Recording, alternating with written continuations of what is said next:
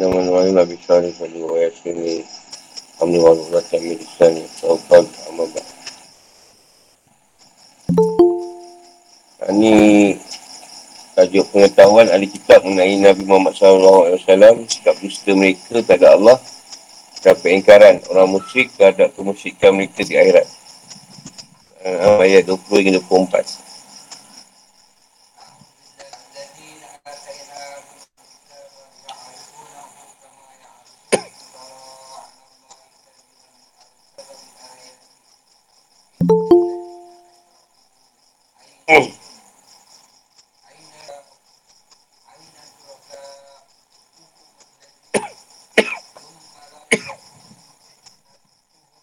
Orang-orang yang telah kami berikan kitab kepadanya, mereka mengenalnya. Ini Muhammad. Seperti mereka mengenal anak-anaknya sendiri.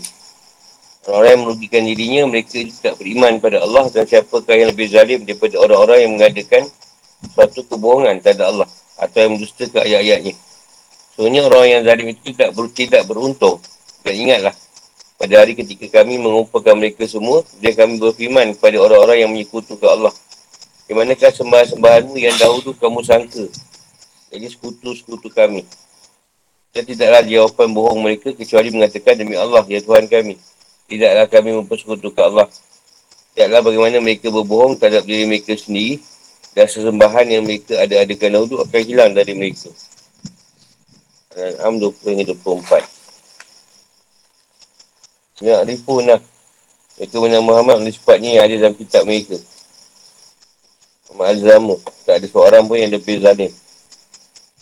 Iman iftara ala Allah ikazibah. Daripada orang yang membuat-buat suatu dusta. Kata Allah dengan mensebarkan adanya sekutu bagi Allah. Au kazaba bi ayati. Dusta ke Al-Quran. Nakunu lillazina asyraku. Untuk penghinaan. Untuk tas umum. Yang kalian katakan bahawa sembah-sembah itu adalah sekutu Allah. Fitnah tahu. Kekufuran mereka. Maksud ayat itu ialah akibat dari kekafiran yang mereka pegang banyak umur mereka dan mereka bela dan banggakan atau boleh juga maksudnya adalah kemudian tiada jawapan dasar mereka kecuali apa yang mereka katakan ini namakan fitnah sebab ia adalah sebuah dusta kaifakal zabu ala anfusim Maksudnya mereka berdusta pada diri mereka sendiri dengan menafikan kemusyrikan dari mereka. Padahal anhum, hilang dari mereka. Maka anu yaftarun. Sekutu-sekutu yang mereka buat-buat atas nama Allah. Mereka mengatakan adanya sifat ketuhanan dan pemberian syafaat daripada sekutu itu. Bahala tu pula boleh beri syafaat. Kesesuaian ayat. Ayat sebelumnya, sebelumnya turun kerana adanya pertanyaan yang diarahkan oleh orang musyrik kepada orang Yahudi dan Nasrani. Tentang sifat Nabi Muhammad SAW, mereka mengingkari dan kenabiannya yang terdapat dalam Taurat dan Injil. Lalu Allah jelaskan bagaimana telah disebutkan bahawa saksian Allah atas kebenaran kenabian Nabi adalah cukup untuk menjadi bukti. Dalam ayat ini Allah jelaskan bahawa mereka telah berdusta dengan berkata, semuanya kami tidak mengetahui Muhammad SAW.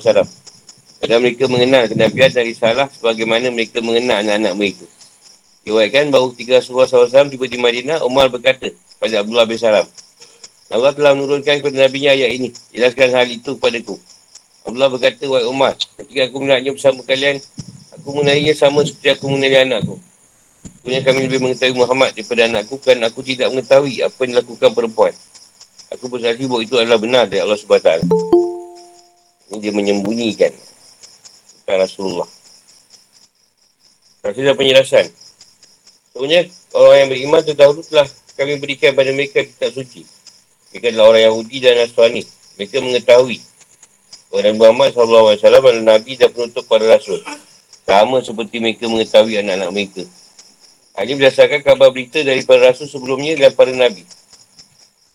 Dan sifat nabi tersebut digambarkan dengan jelas dari kitab suci mereka. Dan semua rasul beri kabar gembira akan kedatangan Muhammad SAW, cirinya, sifatnya, negeri, tempat hijrah dan sifat umatnya. Ini adalah sebuah kesaksian pada penduduk Mekah berupa pengetahuan dari ahli kitab tentang susuk Nabi Muhammad SAW dan kebenaran kenabiannya. Dengan demikian, penyebab keingkaran kenabiannya adalah seperti yang difirmankan Allah SWT. Al-Razi inna dan anfusahum. Sebenarnya keingkaran mereka atas kenabian Muhammad SAW muncul dari kekuatan mereka terhadap diri mereka sendiri. Seperti engkanya orang musyrik setelah adanya dari dalil pasti mengenai kenabiannya. Masing-masing dari kelompok, dua kelompok itu mengabaikan apa yang dikendaki oleh akal, ilmu dan sejarah. Orang musyrik dan tokoh agama Yahudi dan Nasrani lebih memprioritikan posisi mereka di tengah kaum mereka. Dan fanatik tak ada apa yang ada pada mereka daripada mengimani kenabian Rasul. Nabi yang umi ini yang mereka temukan tertulis dalam Taurat dan Injil. Jika masuk Islam, mereka akan kehilangan kepimpinannya dan posisinya. Dan jadi sama dengan orang muslim yang lain. Orang musyrik dari kitab yang ingkar yang merugikan diri mereka yang disebabkan ketergantungan mereka dengan kenikmatan-kenikmatan duniawi yang hina. Dan juga lemahnya visi kehidupan mereka. Lebih kurang visi tak ada wawasan lah. Pegawai mereka tak ada kabar para Nabi dahulu adalah orang-orang yang tidak mengimani Nabi Muhammad SAW. Mereka adalah orang yang mengaburkan satu hal yang bertentangan. Mereka menusahkan Allah dengan hal-hal, dengan hal-hal yang tidak berdasar Serta mendustakan perkara yang telah terbukti berdasarkan hujah dan bukti yang sahih. Mereka berkata kalau saja Allah mengkedaki kami dan nenek moyang kami tidak akan musyrik. Mereka berkata Allah yang mengatakan hal itu kepada kami. Mereka juga berkata mereka adalah anak perempuan Allah. Mereka adalah penuh syafaat di sisi Allah. Mereka juga menyebabkan pengalaman untuk Bahira dan Saibah, Saibah kepada Allah. Mereka mendustakan Al-Quran dan mujizat serta menamakannya sebagai sihir. Mereka tak beriman pada Rasulullah SAW. Menunjukkan bahawa mengingkari Nabi Muhammad SAW dapat merugikan diri sendiri. Yang Allah jelaskan bahawa melakukan kedustaan tak Allah adalah bahagian dari menzalimi diri. Muhammad Azamu mimman isparu ala Allah ikazibah. Tak ada seorang pun yang lebih anaya. Yang berdoa yang buat dusta kepada Allah. Dia mengaku bahawa Allah mengutusnya padahal tidak mengutusnya. Dia tak ada orang yang berzalim pada diri sendiri. Dia berdoa yang mengatakan bahawa Allah mempunyai anak atau sekutu. Perhatikan bahawa musyrik telah mengabungkan antara pengingkaran pada Allah dan kepada ayat Allah yang menunjukkan pada Tauhid dan salah Muhammad SAW. Dalam ini mengakibatkan mereka rugi. Ada keuntungan bagi orang yang mengada-ngadakan dusta atas nama Allah dan agama. Mereka orang yang zalim pada hari kiamat, itu pada isyak dan pembalasan. Sebagai tambahan hinaan dan getakan Allah SWT berfirman, Wa yawma tahsyuruhum jami'ah Ingatlah wahai Muhammad, hari ketika kami mengikut orang musyrik semuanya, baik penyembah bahala, ahli kitab, maupun semua orang yang menzalimi dirinya dan orang lain. Dan kami berkata pada orang yang musyrik yang mereka adalah manusia yang paling zalim. Di mana para sekutu Allah, baik itu berupa bahala maupun tandingan-tandingan Allah yang disembah. Yang akan sangka di dunia bahawa mereka adalah para pelindung kalian.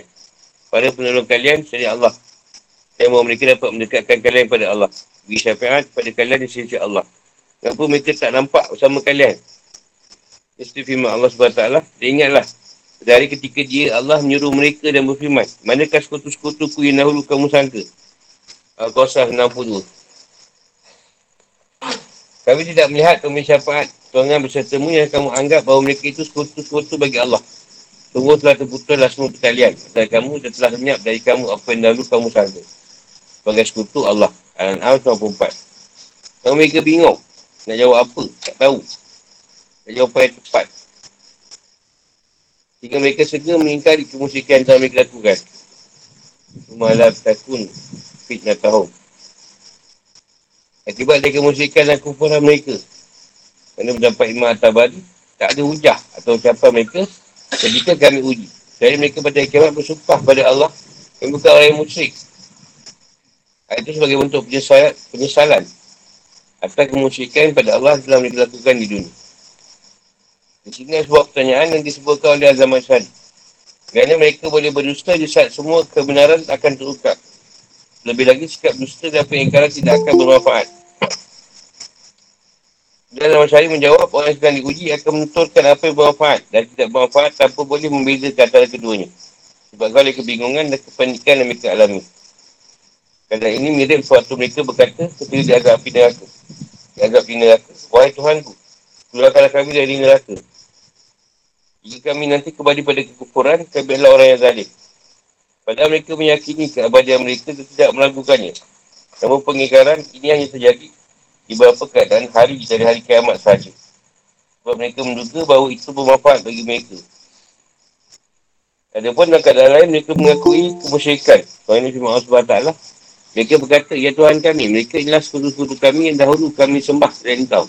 Anal apa-apa Jika tak dapat menyembunyikan suatu kejadian apapun dari Allah. Anissa 40. Tanya kepada Ibn Abbas, ni ayat ini, dan firman Allah, Rakyat tumun Allah hadisah. Dia berkata, tak ada firmannya. Allah Rabbana ma kunna musyrikun. Musyrikin. Dan ketika mereka melihat bahawa yang masuk ke dalam surga adalah orang Islam. Mereka berkata, marilah kita mengingkari kekufuran kita. Lalu mereka berkata, Allah Rabbana ma kunna musyrikin. Lalu Allah kunci mulut mereka. Sedangkan tangan dan kaki mereka berkata, mereka tak dapat sembunyikan suatu kejadian apa pun dari Allah. Mereka mengetahui keadaan mereka. Tak tertekan mereka mengingkari kemusyrikan. Dan mereka berdusta. Dan kadang mereka mengakuinya.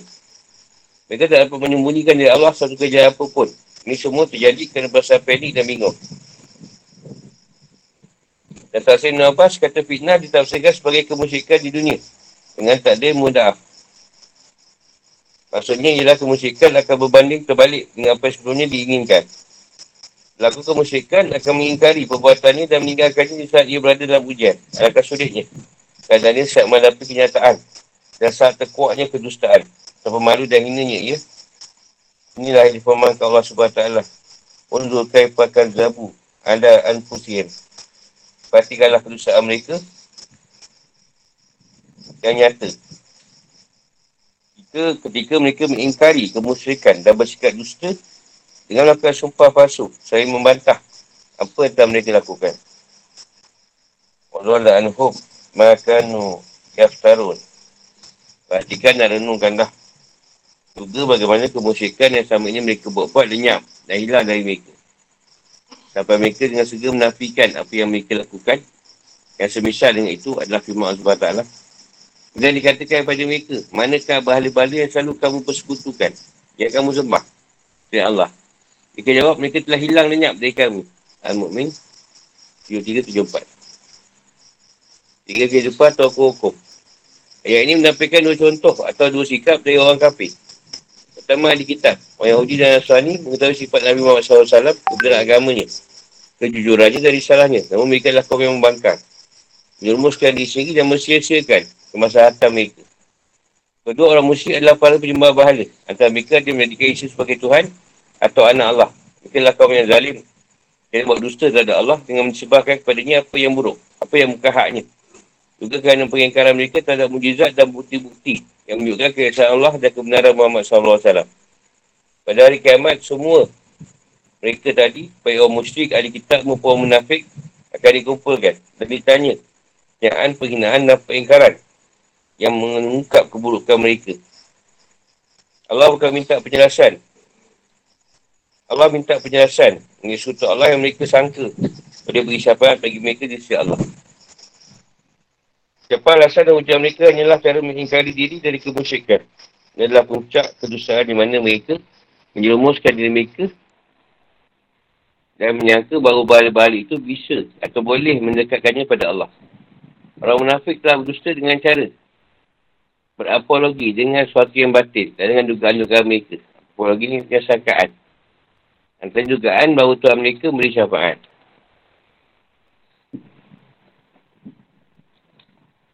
Berapa sikap angku orang musyrik dalam Al-Quran? Surah Al-An'am ayat 25 hingga 26.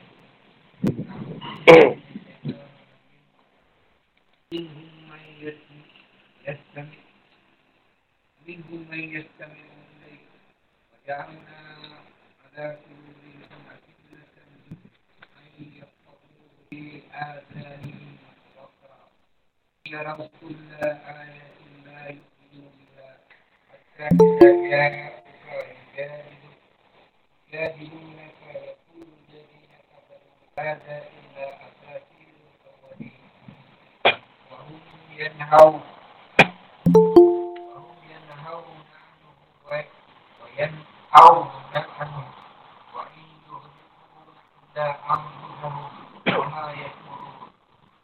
Dan di antara mereka ada yang mendengarkan bacaanmu Muhammad. Dan kami telah menjadikan hati mereka tertutup sehingga mereka tak memahami.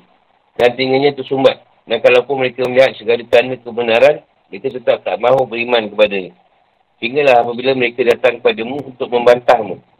Orang-orang kafir berkata, ini Al-Quran. Tidak hanyalah dongengan orang dahulu. Dan mereka melarang orang lain mendengarkan Al-Quran. Dan mereka sendiri menjauhkan diri daripadanya.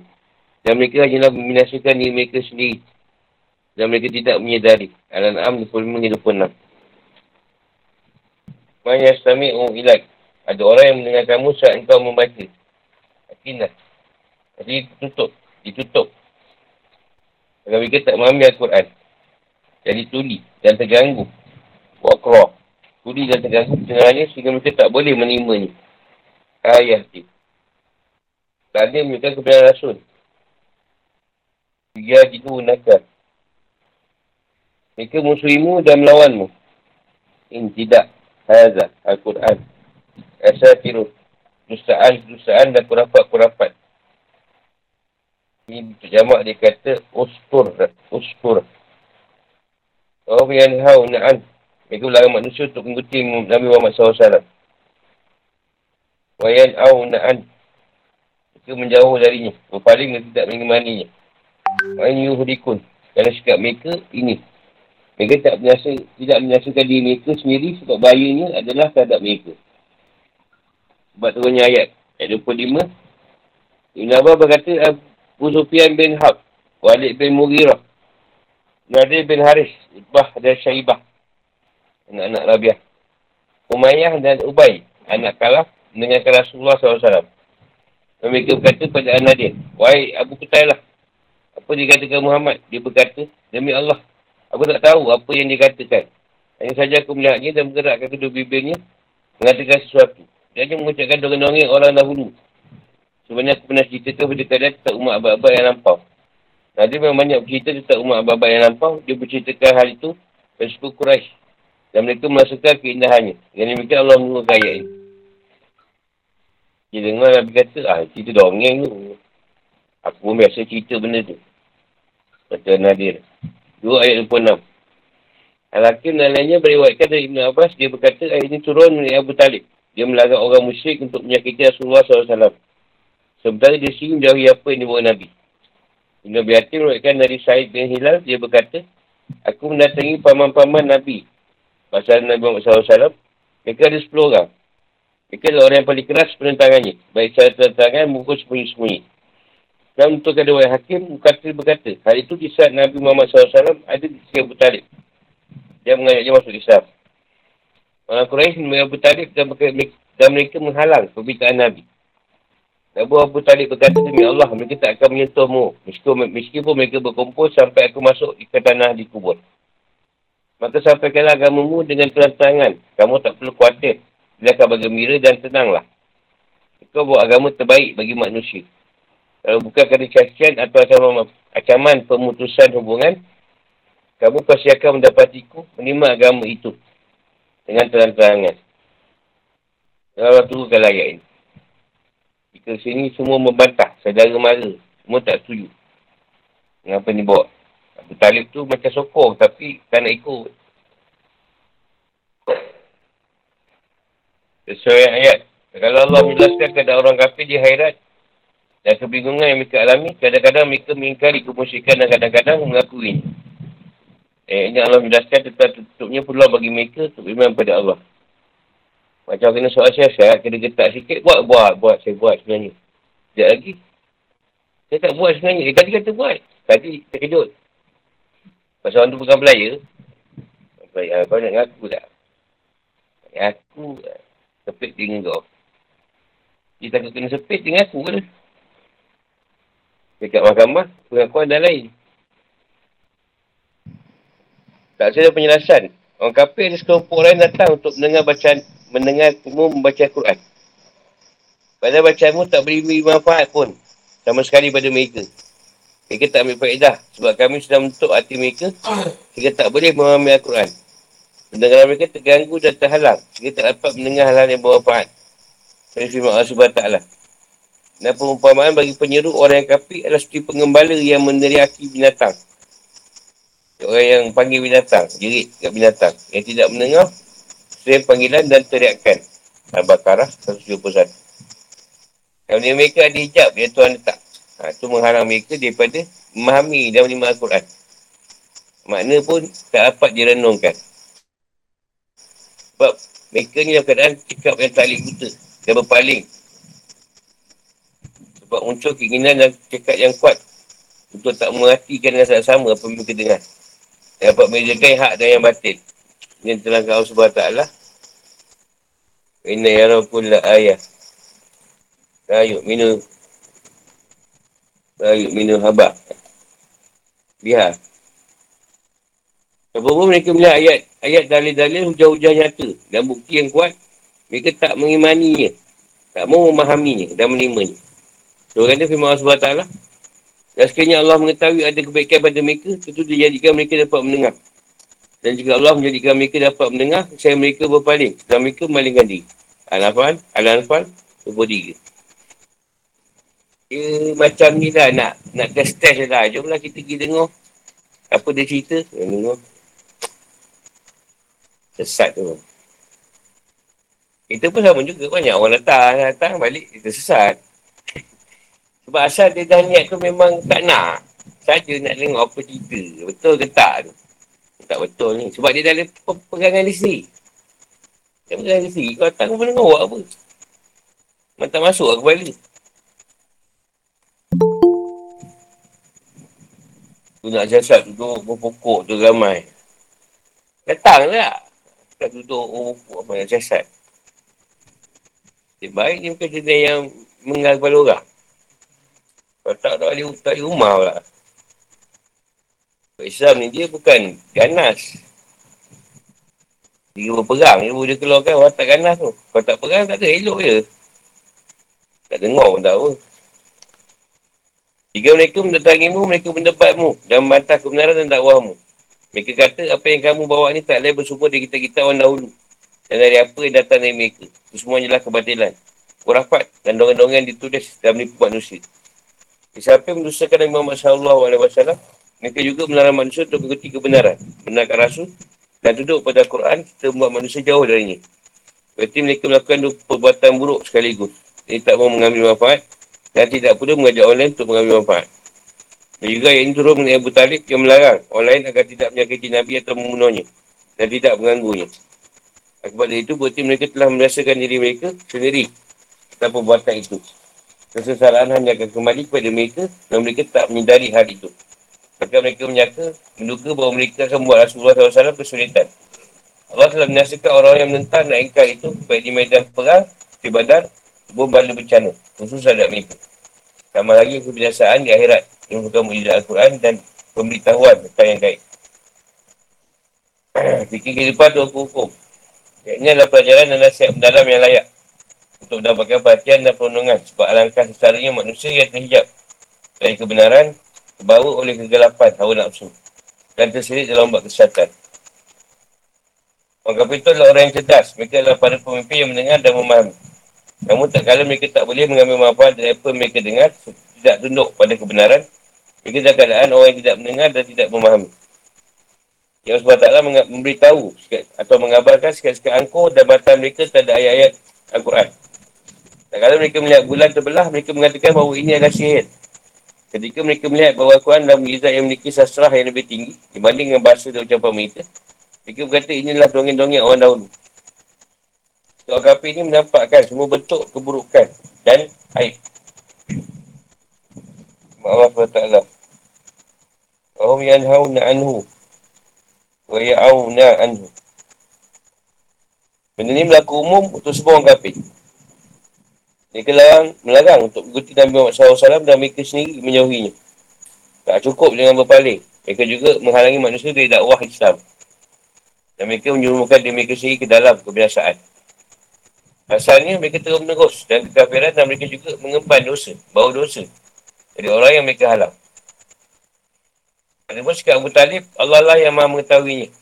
Dan sebuah riwayat yang masuk disebutkan dari Abu Hurairah, yang mengatakan bahawa Rasulullah SAW berkata kepada bapak saudaranya, Ucapkan la ilaha illallah dan Tuhan saya Allah.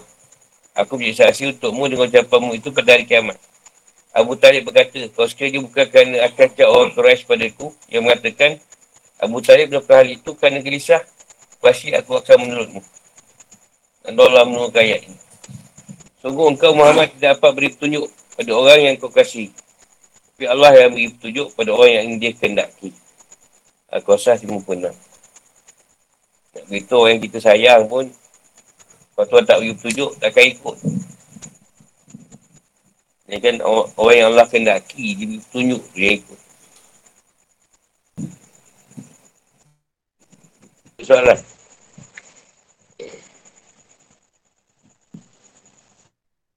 Sebab kebenaran ni, bila berkaitan sama mana, dia masalah. Ada ikut, ikut ada, ikut ada, tak ikut. Dia kata siap beramai. Biasa tu.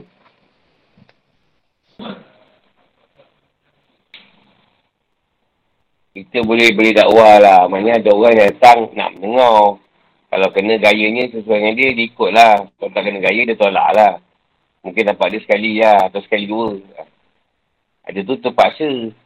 Orang ajak-ajak. Terpaksa pergi lah. Bersyok pula. Ada yang macam tu. Ada yang memang terpaksa. Dah tahulah daripada awal. Ha, tu dah sekali nampak muka. Jadi macam-macam orang lah. Jumpa. Eh, kita menyampaikan je. Orang nak ikut-ikut bukan masalah kita. Hmm. Orang ni ikut takut kan dasarkan yang Allah macam ni bagi petunjuk. Kalau tak bagi petunjuk, nak ikut macam mana? Kena dia tak ada. Ha, jadi kadang kita orang luar ikut. Cara susah ikut. Cara yang kita susah je. Tapi kita jangan macam mana? Kau tak terang kan? Tapi kau dah tulikan ni. Dah tutup hati dia nak dengar apa kita cakap. Jumpa kita pun tak pernah dengar penjelasan. Macam mana? Tanya pun tak apa pun tak. Tiba je benda tu keluar macam mana? Kalau dia tanya, ya sahih, benda tu ialah.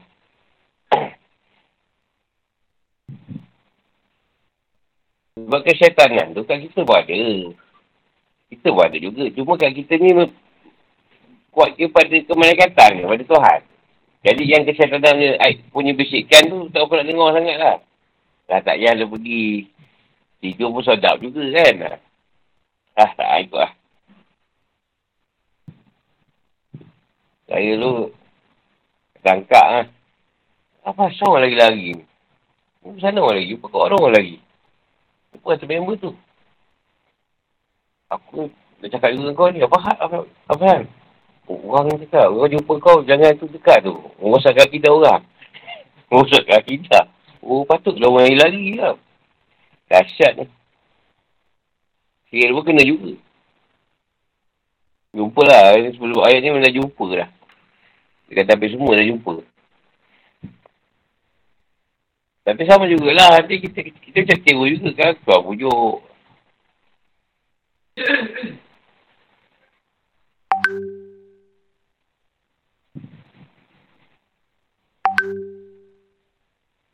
Kata kita bila dulu lah dulu. Kalau orang belah ke apa kan, kita cari juga kat mana silap kita kan. Cari juga. Kau kata, yang macam tu. Kau cari, kau macam kita Rasulullah. Sama je. Sama je. Sampai kau jumpa satu tempat, ha, ada yang orang ikut kau. Ha, itu yang kekal. Kau tak, tak ada di sana. Ha, sana lagi, sana lagi.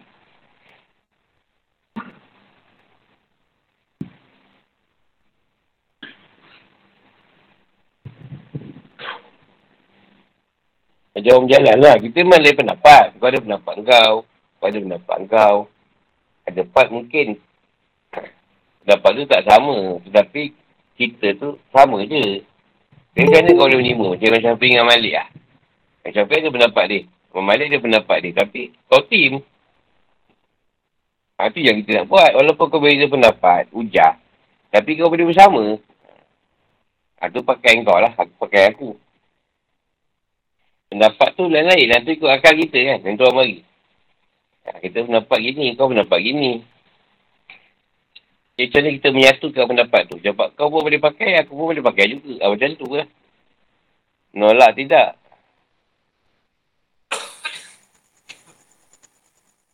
Ada orang yang sebenarnya laju. Bukan laju.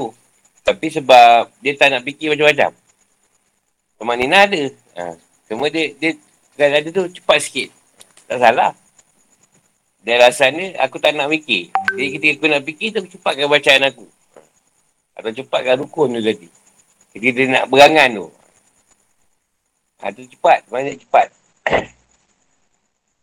Betul di imam kat depan kan, macam gigi tu. Bila dah dapat kawal, kan slow sikit kan. Macam lambat sikit. Mula-mula tu macam kita ni. Hmm. Dah dua rakaat ke, dia dah tenang sikit. Dia slow sikit. Dia benda ni sama je dengan benda-benda duniawi. Contoh dulu, orang pakai typewriter. Bila datangnya komputer, ah dah. Susah komputer. Susah. Typewriter senang. Bila biasa guna. Tapi lama-lama, terpaksa juga guna komputer. Lama dia kata, komputer lagi okey. Typewriter, tambah lagi. Komputer boleh save kan? Tu for PCSB. Besar tu. Dia tak ada ni, tak ada hadis. Dia pakai floppy. Itu belum zaman ni tau. Belum zaman TXC, 486 lagi. Ha, yang kerja komputer kan panjang pula cerita. Floppy B pakai. Motor. Pada mahal komputer tu tu. Data asset. Kecil lah. Asset. Payah kecil. Lama-lama semua pakai asset juga. Komputer tak pakai. Ha, jadi, manusia bila benda baru, memang susah nak terima. Tapi kalau dah dapat terima, yang lama dia tolak lah. Macam ni lah, dia, dia autodoc. Dia nak pakai benda lama juga. Nek moyangnya cerita. Tak mau ikut yang baru. Ha, dia menzalimi diri sendiri lah. Benda senang kau nak susah buat apa? Yang tu susah. Kau kena anu berhala lah, apalah, kena bagi makan lah. Berhala tu kau boleh makan pun lah, kau kena makan. Atau limau le pelbagai. Taklah dia kebas kita ke kebas. limau baru ni. Hmm, apple lah apa atau kat tu. Ah, patut benda nak makan. Ni manusia ni datang benda baru memang payah nak terima. Tapi kalau dah terima, senang. Satu peringkat tu amalan dah banyak. Dah banyak pada sahabat ni. Yang Allah turunkan. Dari wayu dan hadis lah. Sunnah tu ni. Jadi, satu peringkat tu Rasulullah tak ambil selalu sangat majlis ilmu. Kau ambil sekali-sekala. Dia sahabat tanya, kenapa Rasulullah tak buat setiap hari lagi? Kau kata, nanti kau bosan. Kau bosan apa? Dah terlampau banyak benda tau. Dah berempat-empat. Nanti bagi dia release dulu. Ha, bagi dia relax dulu. Tidak terlalu selalu sangat buat. Ramalan banyak kau baca kat malam dia amal dia amal dia amal ni. Allah macam-macam ni nak beramal. Yang tadi tu sebelum tadi cerita pasal apa? Kerana ke akhirat esok, tu beli dia orang. Mana kau sembah tu? Bala kau mana patung. Manusia yang kau sembah semua buat datang. Tak ada pun kat sini. Dia kata, sebenarnya, kau lah ya Allah kau lah Tuhan kami. Ha, kau menipu. Lepas Tuhan pun kau menipu lagi. Sebelum ni kau sembah bala. Cuma lepas Tuhan, tak ada pula bala. Dah hilang pula. Kau lah ya Allah Tuhan kami. Kau menipu ke lagi? Sampai akhirat pun dia menipu. Ini cerita pasal Rasulullah tu dah lama ada. Kami Rasul dah tahu macam mana Rasulullah tu. Dalam kitab pun dah sebut Rasulullah tu macam mana. Dia orang lebih tahu pasal Rasulullah. Macam kita, Rasulullah sebut Imam Mahdi dalam keadaan yang tak berapa terang kan. dia sebut Imam Mahdi tak berapa terang. Rasulullah sebut tu susah juga kita nak nak ni. Orang ni macam mana. Susah nak ni. Dan dia letakkan cerita tu. Jadi payah tu.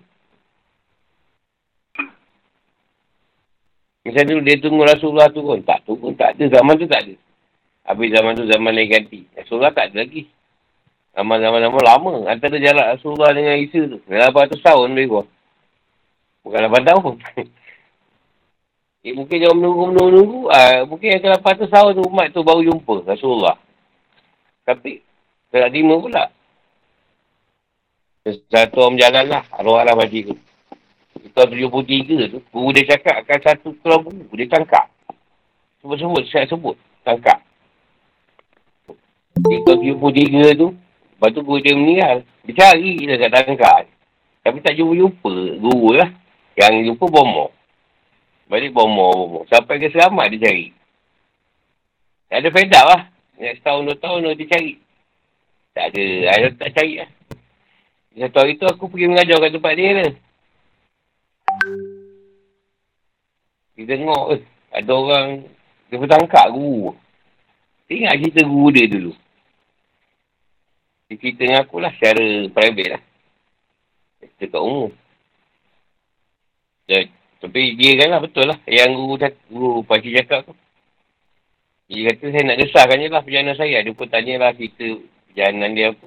Tak lama lah. Sebulan lepas tu, tempat jumpa sekali lah. Sebulan lepas tu dia meninggal. Dan Syawandi. Ni kita lahir tahun jumpa lapan. Jumpa tiga dah keluar cerita. Member cari-cari lah lah. Sepeda lah. Tomo jumpa. Dalam cerita kita pak dia sendiri. Jumpa dia. Tak ada cari lah. Dan tahun 73 tu lah tahun tu lah guru dia. Dia tak berguru lagi lepas tu. Apa guru dia bagi kita bawa. Sampai jumpa aku pun. Tak ada tukar malam pun. Dia sahkan dia je. Tak boleh balik. Dia berapa orang jugalah macam tu. Allah bagi. Jumpa. Dia beritahu dulu. Satu tu dia beritahu orang Ahmadiyah Negeri Sembilan. Dia tu baik dengan anak tersat yang mana tak ingat. Syamat kot. Dia lagi bekah. Buat haji dah silap. Jadi dia kata, dia saya tunjukkan gambaran rumah aku tu. Pagi dia cerita lah, kita pun tak tahu. Dia cerita. Tapi dia kata, kau kau nak tanya kat kampung tu, kau sebut nama Syed Muhammad Syed. Ha, itu nama Syed Muhammad Syed. Jadi dia pergi, pergi jumpa air tepung tu. Air tepung kan di depan lah dulu. Ke imah tu tanya, kat mana Masya Muhammad Syed? Ini macam kaya raja agama juga apa? Kat kampung ni. Akak tu puan mikir kan. Tak ada. Yang saya tu dekat sini ada belakang sikit ni. Ada, dia kata ada raja lah. Tapi Nizam nama dia. Ah, mungkin tu lah kata dia. Orang tu tunjuk lorong. Kata betul lorong tu dia nampak. Masa kat Kaabah. Sampai rumah. Dia cuma nak baik ah je. Dia kata jumpa ni saya nak baik akhir. Apa tak jumpa bayi tu lagi? Kalau saya jumpa dia pun, dia dah kat 80. Oh, ni 9. Banyak jugalah kek macam tu. Nak cerita ni kan. Tiga hari ni. Ha, dia tak belajar. Dia nak me, me, me je. Baik ah. Dia tak belajar. Kau nak borak jugalah. Dia dapat cerita ke Kaabah kan. Kalau kau ada pergi Siam. dia pergi wat mana je kan. Ha, itu ada pelik dia lah.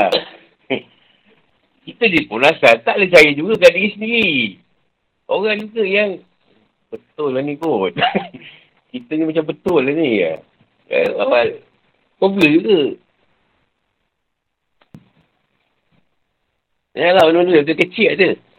So, budak-budak tu pernah ikut ayah ke hospital. Tengok kawan dia kot. Di hospital tu tiba satu pakcik panggil panggil aku dengan ayah.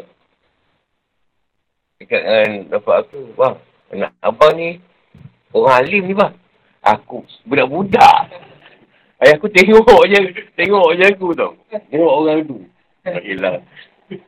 Aku tipu kata alim. Banyak juga lah benda macam tu dapat. Tapi yang mana ada bawa bola apa ramai. Kau orang lain, kau kerabat juga. Kalau dia tak suka, ada puak tu tak suka. Dia kecil tak suka. Kita tak tahulah apa benda orang tak suka. Saka lah. Ada tanya? Biasanya kita pun tak cari juga diri sendiri. Tapi sebab orang-orang lain tu yang yakin dengan kita tau. Kita ni kadang komplain juga. Aku dah lupa macam ni lah. Orang pula mengikut kan. Tu masalah pun ikut aku ni.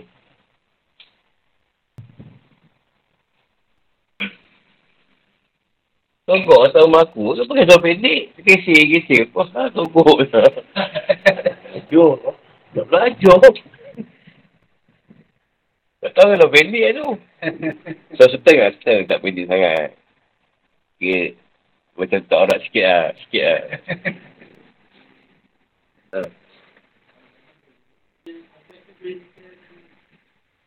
Dia juga.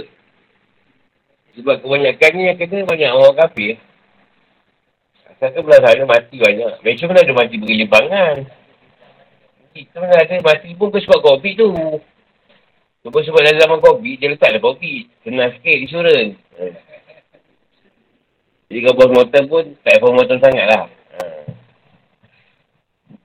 Kalau kita ni lebih kepada saya tengok lah, PKP pertama tu banyak manfaat lah. Kita duduk rumah, dapat, ya mana tadi mangan keluarga, jemaah keluarga, tarawih yang pelbagai kan, sebenarnya maaf.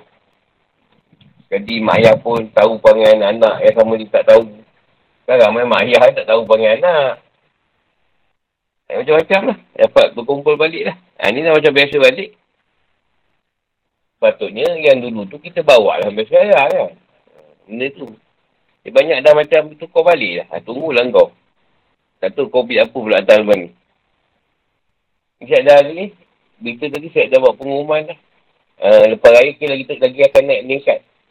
Uh, belum belum lagi tu. Dah tahu dulu. dah tahu dulu ah. Dah sebut tu buat amalan dah. Kat berita ni, ah, kita memang memang mesti tahu lah lepas ni dia akan meningkat. Kerja juga. Tengoklah macam kita bukan nampak bermanfaat. Jadi bagi orang yang tuli, yang tinggal tersumbat, mata pun tak nampak yang benar, ha, dia kata banyak masalah tu. Ha, masalah macam kaki disko, disko tutup kan. Ha, banyak masalah.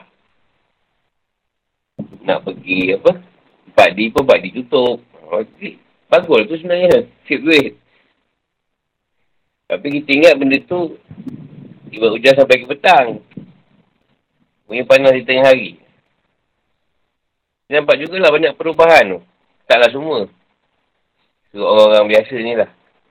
Dan ni banyak juga perubahan. Yang masalah ni duduk bising masjid tutup. Bising dia buka kau tak pergi pula.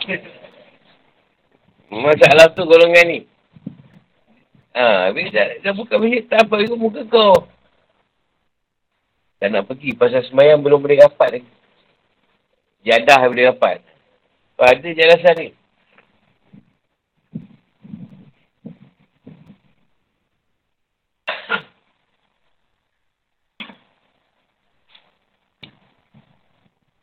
Dan malam ini banyak pasien yang berbaik ah atau masuk masuk Islam tu banyak pasien. Ada datang jumpa Nabi sekali dari jauh.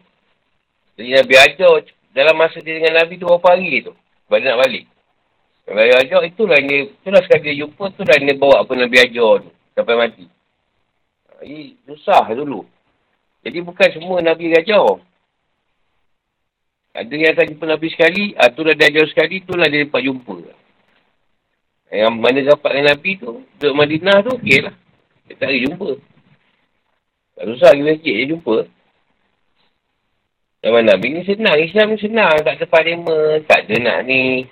Jumpa dekat masjid kita bincang lah. Abang panggil kuat-kuat ni. Bincang. Senang. Tak payah cuti apa. Nak jumpa pun senang. Senang. Jumpa Nabi. Tak payah buat appointment lah. Susah pun tak ada. Ini kita pun tak tahu. Gondi je. Pemimpin pun tak tahu siapa. Nak jumpa pun bayar. Itu bukan masalah apalah. Dia jadi pemimpin ni. Kita tengok. Dia ni diingatkan dengan program lah. Rasmi program tu, rasmi program ni. Tak ada masa dengan rakyat. Banyak-banyak ni. Macam bulan puasa ni lah kan. Mesti sana, surau sana. Dia pula bukan nak jumpa rakyat, ambil cerita ke apa. Sekadar buka. Tuan Tawi dah balik. Tak cerita pun tak tahu. Nak jumpa pun malas. Ya okey-okey lah. Ambil sikit lagi ni pendek boleh baca. Kalau orang musyrik dia apa neraka atau cara kebijaksanaan mereka. Ni ayat ni lebih kepada cara nak masuk neraka lah. Ayat ni. Nak masuk neraka dia orang musyrik. Amat ayat 27 ni 29.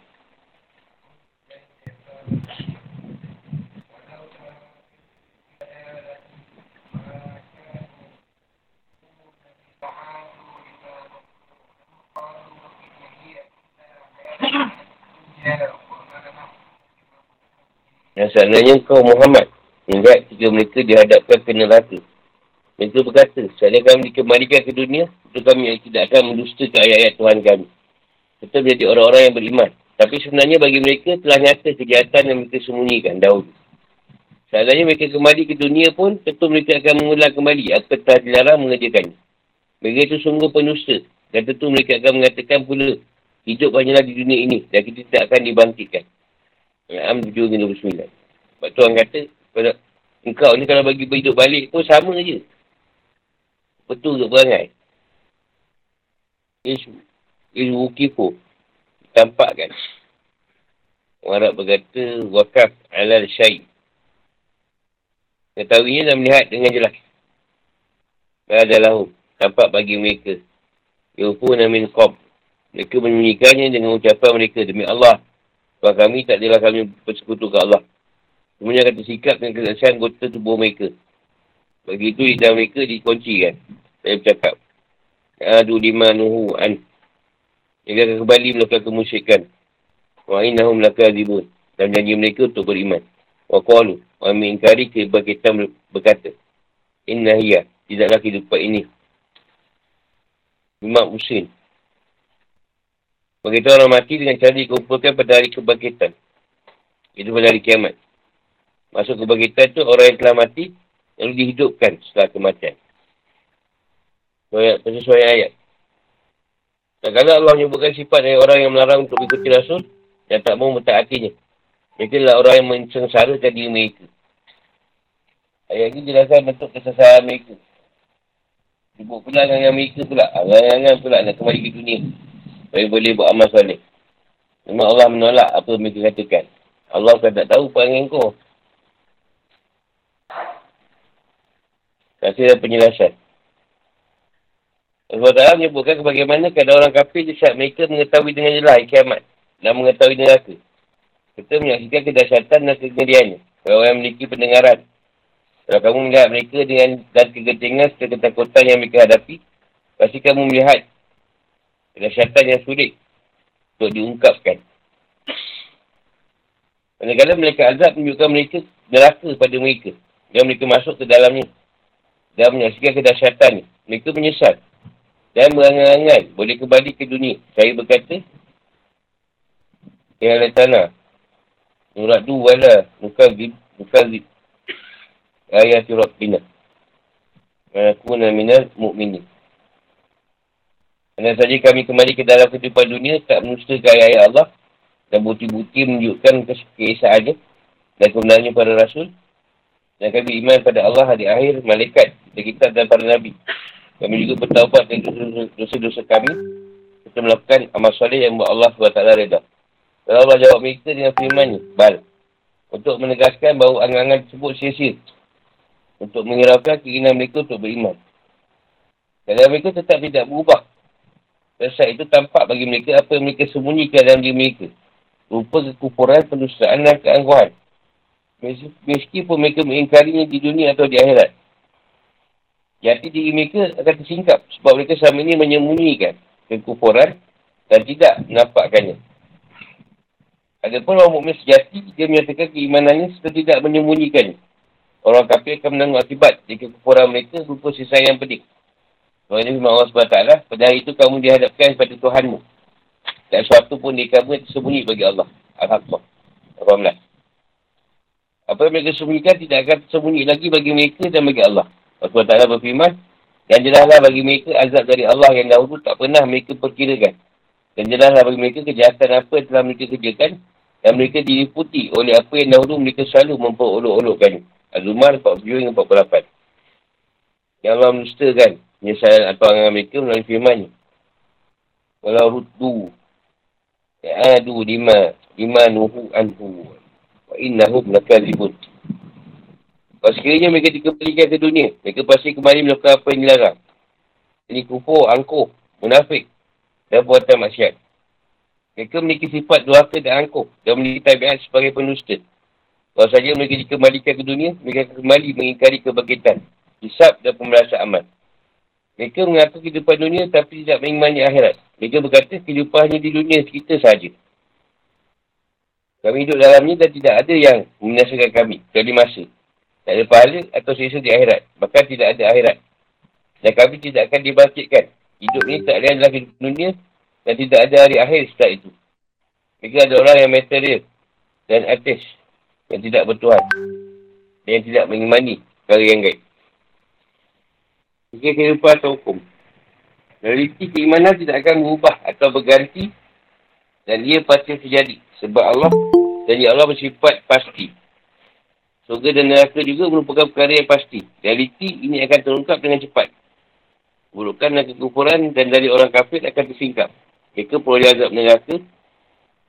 Dan saat kau melihat sisaan yang mereka terima di neraka jahanam, kau pasti akan melihat sebuah keadaan yang mengganaskan. Akan melihat pemandangan yang mengerikan dan menakutkan. Mereka tak akan menemukan tempat untuk melarikan diri dari azab Allah. Mereka dah kadang tertekan kebingungan dan berharap boleh kembali ke dunia untuk memperbaiki akidah dan amal. Serta tak lagi mengingkari ayat Allah yang menunjukkan wujud dan keesaannya serta kebenaran pada rasulnya. Mereka berharap agar mereka berada di barisan yang sama dengan orang mukmin di dunia. Dan agar mendapatkan keadaan yang baik, yang paling baik di akhirat. Yang di syurga kelak. Tetapi harapan itu, harapan mereka itu hanya sebagai bentuk kepanikan dan keputusasaan mereka untuk kembali ke dunia. Bukan dasarkan tekad untuk tidak mendusakan agama dan bukan untuk beriman. Mereka tak minta kembali ke dunia kerana keinginan dan rasa akan keimanan. Tapi kerana takut akan azab. Yang mereka hadapi sebagai balasan dari kekufuran mereka.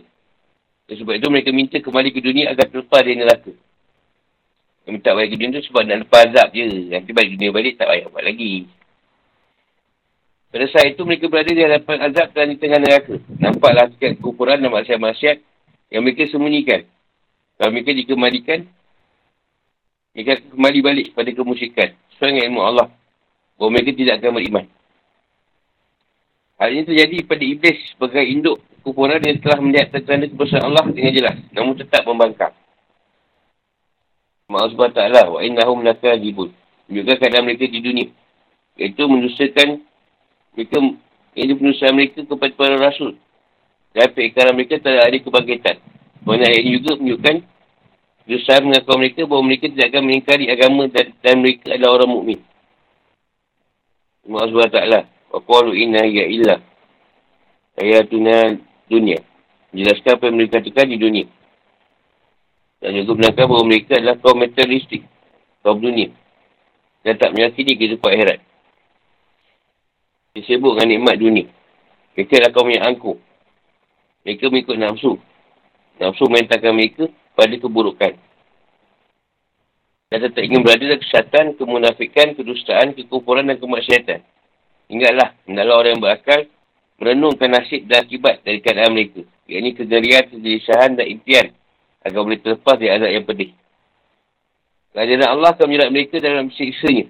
Sebab itu hanya rahmat Allah pada para makhluknya yang menjadikannya memberi ancaman dan peringatan atas apa yang akan mereka terima di masa mendatang. Allah Allah. Depan orang pun dia masih nak berdusta ni. Dia bukan nak beriman, dia takut azab neraka tu. Macam cakap, baliklah ke dunia balik. Bukan beriman. Dan ni pun.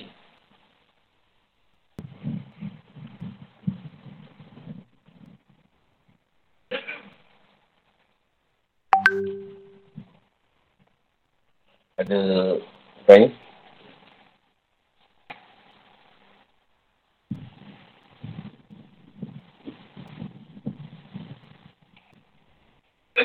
Dia tengah-tengah ni nak pula ke orang rasuk kan. Orang puasa itu. Cakap apa ada ke kira rasuk. Buat tu bukan rasuk.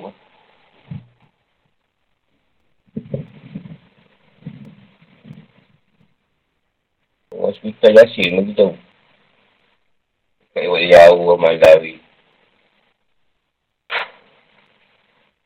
Itu insyaAllah kita mula ni lah. Jangan senang.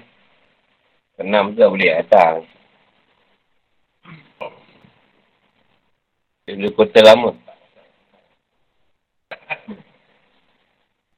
Takut seorang-seorang tu macam-macam tu. Ha, macam-macam. Teti tu.